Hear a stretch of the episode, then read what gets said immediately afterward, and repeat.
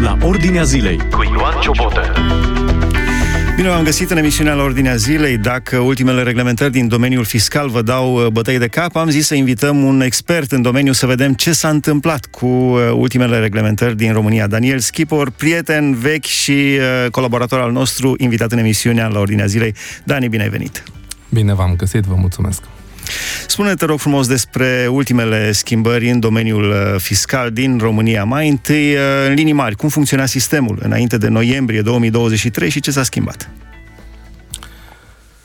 De-a lungul anilor, uh, sistemul fiscal din România a avut parte de numeroase schimbări. Schimbările ne-au obișnuit, să zic așa, să ne adaptăm an de an să ne așteptăm la tot felul de noutăți, însă anul 2023, uh, cu aplicare în principal din 2024, uh, a reprezentat probabil uh, cel mai mare set de modificări fiscale de până acum.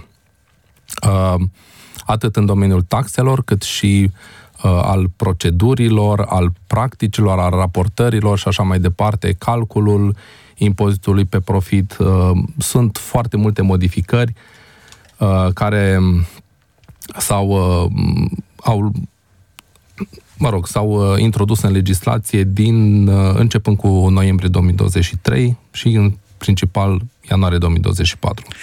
Cum au primit clienții voștri? Lucrez la o firmă de contabilitate. Cum au primit clienții voștri și câte, cam câte modificări au fost mai întâi și cum le-au primit? Uh, da, noi lucrăm cu câteva sute de, de companii, de firme. Uh, avem, într-adevăr, firmă de contabilitate, suntem o echipă de aproximativ 40 de persoane și uh, obișnuim ca la fiecare set de modificări, modificări majore, să întocmim anumite materiale pentru clienți, astfel încât uh, modificările să le fie explicate și încercăm să le prezentăm cât mai succint și cât mai clar. Astfel, um, a trebuit, în, după prima ordonanță, să facem un material cu 47 de puncte, uh, după 47 care, de modificări. 47 de noutăți, da. Uh, după care s-a revenit asupra ordonanței cu anumite modificări ale modificărilor și au făcut anumite corecții, astfel încât al doilea material uh, conținea 8 astfel de modificări.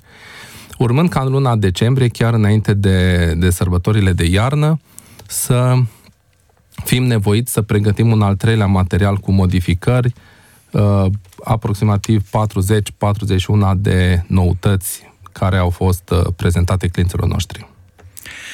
Cum au primit clienții toate aceste modificări? Sau, mă rog, astea depind de, de firma care ține contabilitatea, nu de ei. Uh, ba da, ba da, depind și de ei, de modul în care se organizează, modul în care se raportează la legislație, la noutăți. Uh, așa cum uh, probabil am tot auzit în ultimii ani, avem de-a face cu o politică de digitalizare în țara noastră și nu numai în țara noastră.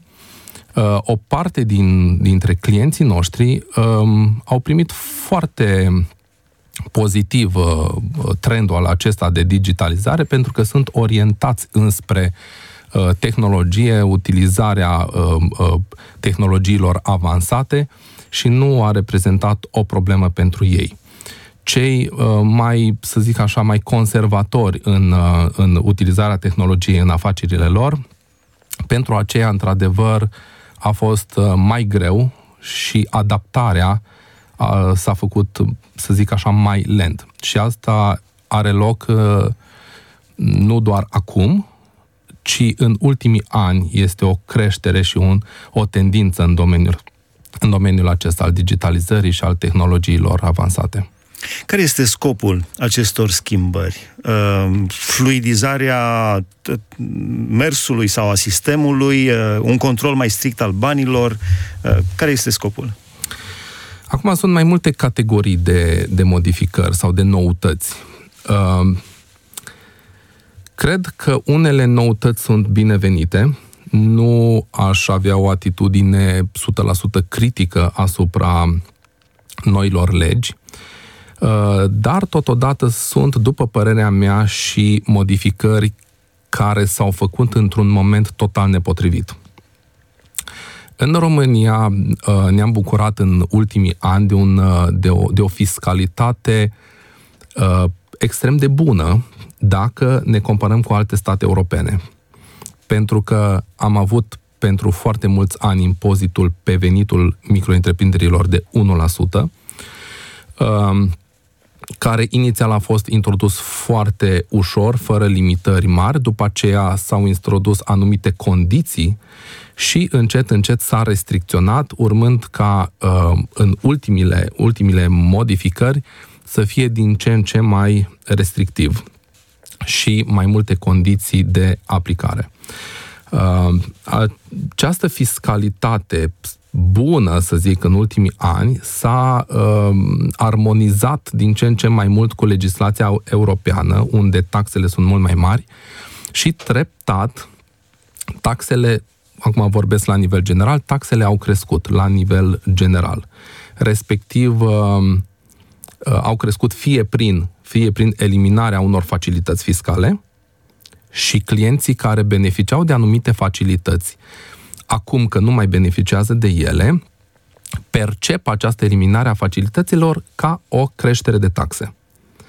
În același timp, un alt set de măsuri uh, vizează creșteri efective de procente sau de taxe sau, uh, sau de contribuții. Dar deci ambele... eliminarea facilităților, evident că înseamnă bani mai puțini în buzunarul lor. Da, anumite categorii uh, de societăți din anumite sectoare, construcție, industrie alimentară, uh, sunt IT, sunt anumite sectoare, beneficiau de niște scutiri față de alte societăți. Unele dintre aceste scutiri s-au eliminat. Uh, practic, taxarea acestor firme se apropie de nivelul general de taxare. Dar aceste societăți percep această reducere a scutirilor ca noi taxe. Vin mai mulți bani la buget, mă gândesc din punct de vedere a statului, este foarte interesat să câștige mai mulți bani la buget. Vin mai mulți bani la buget cu aceste noi reglementări? Asta rămâne de văzut pe termen lung, dar pe termen scurt, mi se pare că luna noiembrie uh, a fost luna cu cele mai mari încasări la bugetul de stat din ultima perioadă. Um, și asta se datorează și faptului că cum vă spuneam, sunt mai multe categorii de măsuri fiscale. Măsurile fiscale nu vizează doar creșterea taxelor sau uh, reducerea facilităților, ci vizează, uh, cum vă spuneam, și zona de digitalizare și mai vizează, în al treilea rând, și partea de limitare a tranzacțiilor cash, uh, tranzacțiilor cu numerar. Uh, lucru care se face treptat de mai mulți ani ca parte a unei strategii europene și țara noastră se armonizează legislației europene în domeniul acesta. Recent am avut un interviu cu europarlamentarul Cristian Terheș și vorbea chiar despre trecerea spre euro digital, adică să nu mai existe bani pe hârtie, ci doar o cifră într-un calculator. Acesta este trendul, cel puțin în Europa și în Occident. Uh, care este marele câștig aici? Unii uh, știu că sunt și uh, lobiști pentru cash. Să ai, parcă altfel te simți când ții o bancnotă de 10 lei în mână dacă, decât dacă vezi o cifră pe un ecran. Cum se împacă cele două? Deci se merge într-adevăr spre scoaterea banilor cash, să nu mai existe cash? Uh, în ce privește leul românesc, nu pot să spun că se merge într-o direcție de eliminare a banului fizic, a leului fizic, însă trendul este de limitare a tranzacțiilor cu numerar. Și aceste limitări s-au făcut treptat în ultimii ani, inclusiv în setul acesta de modificări legislative s-a uh, reintrodus după probabil 20 de ani, s-a reintrodus plafonul de casă la societăți care nu pot să aibă uh, o sumă nelimitată de numerar în caseria societății. Acest lucru împreună cu alte limitări privind imposibilitatea de a efectua creditări în numerar uh, și alte, alte chestiuni similare, uh, duc toată discuția noastră într-o direcție de asemenea de digitalizare a tranzacțiilor, care trebuie să fie preponderent prin bancă. Uh, inclusiv uh, interzicerea acordării de discounturi pentru plata cash și alte măsuri similare. Dar nu pot să vorbesc acum despre o digitalizare integrală a leului. Ceea ce uh, cred este că guvernul încearcă prin aceste măsuri să limiteze și cel puțin este declarat astfel, încearcă să limiteze evaziunea fiscală și încearcă prin astfel de măsuri un control mult, mult, mult mai, mai, mai puternic asupra tranzacțiilor care se efectuează și de către persoanele fizice, dar și de către firme. Interesant când spuneai că se interzice discountul la plata cash, adică într-un fel te împinge spre plată online, electronică. Îmi amintesc un exemplu recent, am văzut în uh, Statele Unite, primești discount la benzinărie dacă plătești cu cash. Deci e exact invers. uh, da, da.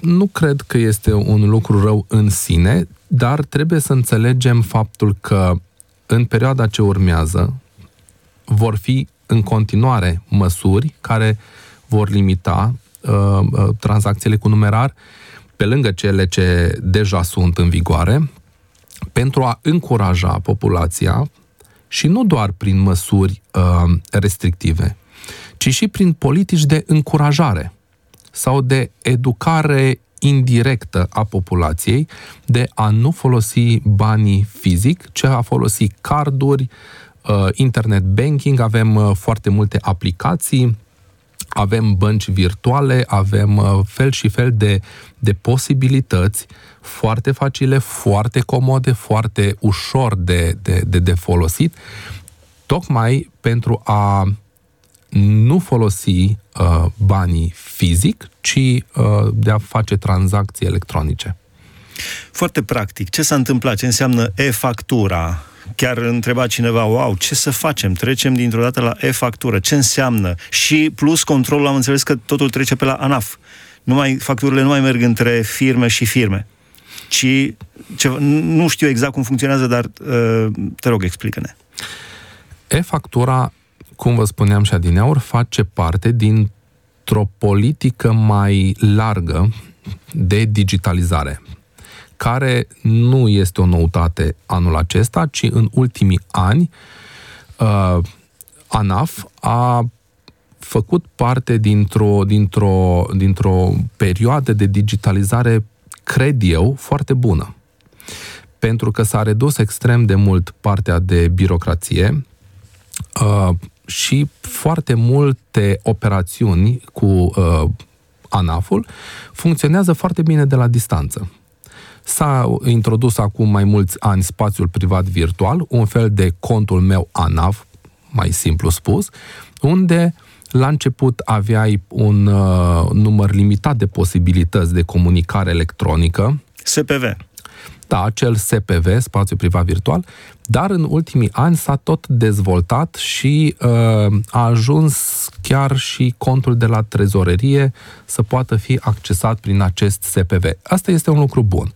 Și de-a lungul timpului, uh, declarațiile au devenit uh, electronice, uh, mă rog, astea de mai mulți ani, dar parte din această dezvoltare uh, electronică, de digitalizare, de, de dezvoltare tehnologică, parte din acest plan este și acest, uh, această noutate e-factura, care practic reprezintă uh, transmiterea datelor într-un mod standardizat într-un sistem național.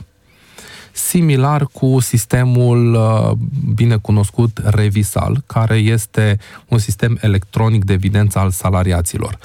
Uh, acesta funcționează de mulți ani în domeniul contractelor de muncă. Simi- și se transmit în ace- toate contractele de muncă, datele de pe ele se transmit în revisal și doar după aceea contractul este valabil. Similar funcționează și e-factura. Poți să faci o factură în ce program vrei, uh, chiar și de mână dacă dorești neapărat lucrul acesta, dar transmiterea datelor uh, către e-factura uh, este obligatorie de la 1 ianuarie. Deci nu se mai dau facturi între două firme, ci trec prin uh, ANAF. Uh, legislația te obligă să raportezi această factură, adică să o transmiți în sistemul național. Practic, nu, nu-ți mai convine să faci o factură de mână ca după aceea să o reintroduci în sistemul e-factura. Oamenii vor renunța uh, la sistemul clasic de facturare pentru că uh, varianta asta nouă este mult mai facilă și cred eu va fi un avantaj uh, pentru toate firmele la modul general, chiar dacă acum uh, lucrurile nu funcționează bine nici pe serverele lor. Uh, este o perioadă de implementare, de aceea avem uh, uh, posibilitatea să implementăm și chiar dacă sistemele noastre nu funcționează, uh, nu există amenzi în această perioadă. Oh, ăsta e un lucru bun. Uh, încă o întrebare. Cum se ocoleau până acum, cum se ocolea plata taxelor și cum se ocolește acum. Acum, fără să le dăm idei, dar, știi, era o vorbă, un secret extraordinar pe care îl știe toată lumea. uh, categoric în orice țară, și nu, nu aș vrea să spun că în România uh, există evaziune fiscală mai mult ca în altă parte sau nu aș vrea să, să denigrez țara noastră. Ce vreau să spun este că în orice țară există și evaziune fiscală, există oameni care nu vor să plătească taxele și în orice țară există un guvern care face tot ce poate ca să-i determine... Pe cei pe... care nu vor să plătească, să plătească. Exact. Bun. Acum, uh, prin măsurile care s-au dat, uh, intenția este să se reducă să se reducă evaziunea fiscală printr-un control mai mare al tuturor tranzacțiilor între societăți, momentan da, între societăți. E-factura nu s-a inventat în 2024, a fost și anul trecut, dar pentru anumite tranzacții între firme și uh, agenții de stat, business to government, uh, doar de la 1 ianuarie s-a extins și între business to business. Și spre finalul uh, interviului nostru, pentru un uh, creștin care vrea să-și trăiască cu evlavie viața, dar vrea să facă și afaceri și să și câștige din afaceri, care este calea cea mai, cea mai potrivită? Să nu eludeze legea, să și câștige uh, și să fie și corect înaintea lui Dumnezeu și înaintea oamenilor. Eu nu pot să dau acum o rețetă general valabilă pentru că firmele sunt foarte diferite, afacerile sunt diferite între ele, însă ce pot să spun este că avem foarte multe exemple de uh, clienți care uh, fac eforturi maxime și chiar reușesc să, să-și conducă afacerile în integritate din punctul acesta de vedere.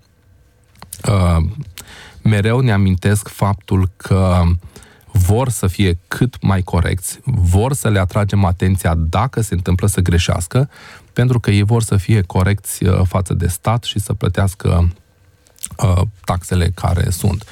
Acum, percepția generală este că nu poți să faci, sau, mă rog, o percepție mai veche, să spun așa, nu poți să faci afaceri în, Ro- în România dacă ești 100% legal. Uh, nu cred acest lucru. Avem foarte multe exemple și clienți de-ai noștri care uh, își conduc afacerile și totuși uh, cu integritate și totuși afacerile prosperă și se dezvoltă și cred că acest lucru în mod practic ne arată că se poate.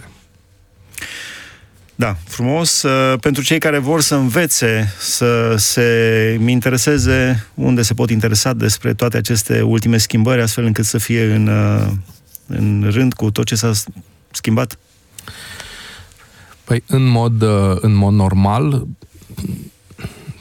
ar trebui să apeleze la serviciul lor de contabilitate dacă nu au fost deja informați, pentru că începând cu luna noiembrie a început acest văluc de modificări, dar fiecare ar trebui să apeleze la serviciul propriu de contabilitate care îl au. Cam pe când crezi că se va uh, mai liniști acest văluc și lucrurile vor intra într-un oarecare normal? O lună, două, trei, jumătate de an? Uh, dacă... Au mai fost astfel de schimbări în... de când ești tu în domeniu? Da, bineînțeles. Exact cum spuneam. Așa multe deodată? Uh, anual există schimbări și uh, actualizări ale legilor. Cred că așa multe deodată, atât de multe deodată, nu au mai fost sau nu mi-aduc aminte să fi fost așa uh, volum mare de, de, de legi schimbate și de noutăți. Însă cred că uh, societățile se vor adapta pentru că parte din aceste modificări le sunt favorabile. Uh, iar creșterile de taxe, uh, chiar dacă mm, nu ne plac, categoric nu ne plac, totuși dacă facem o analiză la nivel european, din punct de vedere procentual al taxelor, și cu aceste creșteri nu stăm rău deloc. Însă, totuși, cred că momentul în care uh, aceste majorări au uh, venit nu este unul favorabil uh, și impactul asupra firmelor este unul semnificativ. Uh, chiar și în prima în primele două săptămâni ale anului vedem efectele destul de mari ale, ale acestor modificări. Sunt mult mai multe firme care vor să se închidă, care vor să renunțe la afaceri față de perioadele similare din anii trecuți? Da, mult mai multe, incomparabil mai multe față de anii trecuți, perioada similară. Din cauza noilor uh, schimbări? Da. Da. Da. La final, uh, ultima întrebare. Uh, ești un om care cauți să străiești credința.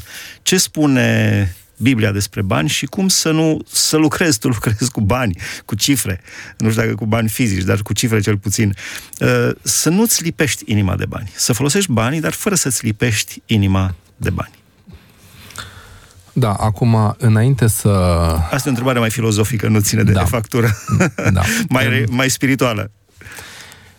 Înainte să vorbesc ca și un consultant fiscal, financiar, de pe poziția de, de, de contabil, ca și creștin, cred că în primul rând trebuie să ne punem încrederea în Dumnezeu. Pentru că au mai fost schimbări, au mai fost perioade grele, au mai fost perioade de crize, uh, au și fost perioade bune, dar în orice vreme, cred că principalul lucru pe care trebuie să-l facem este să ne încredem în Dumnezeu. De aici pleacă totul și astfel cred că putem trece și uh, perioadele, perioadele grele pot să devină oportunități bune pentru, pentru noi. Foarte bine spus. Perioadele grele pot să devină oportunități bune. Da, Dumnezeu să ne ajute. Ar mai fi ceva de adăugat? Uh, Ar fi mult de vorbit. Da, uh, punctele pe care le-am atins sunt la nivel uh, foarte general, pentru că în detaliu lucrurile sunt uh, mult mai sensibile. Uh, da, cam, cam asta. Mulțumim frumos! Am vorbit împreună cu Daniel Schipor, expert contabil și consultant fiscal. Am vorbit despre ultimele, ultimele modificări, despre e-factură, despre, în general, trendul în ceea ce, prime, ce privește fluxul de bani în România și la nivel european. Uh, am încercat să aducem așa, puțin, puțin uh, informație, puțină lumină, încât s-a putut într-o emisiune scurtă pe acest subiect. Celor care vă luptați cu banii, vă doresc succes, uh, da, și puneți-vă toată încrederea în Dumnezeu și banii sunt uh, un subiect pe care Biblia îl dezbate. Domnul Iisus Hristos vorbește în primul rând despre împărăția lui Dumnezeu, dar vorbește mult și despre bani. Este multă înțelepciune și acolo. Evident, trebuie luate și legile așa cum sunt în acest moment în România. Aici se încheie emisiunea de astăzi. Mulțumim pentru atenție. Dumnezeu să vă binecuvânteze. Ați ascultat emisiunea La Ordinea Zilei cu Ioan Ciobotă.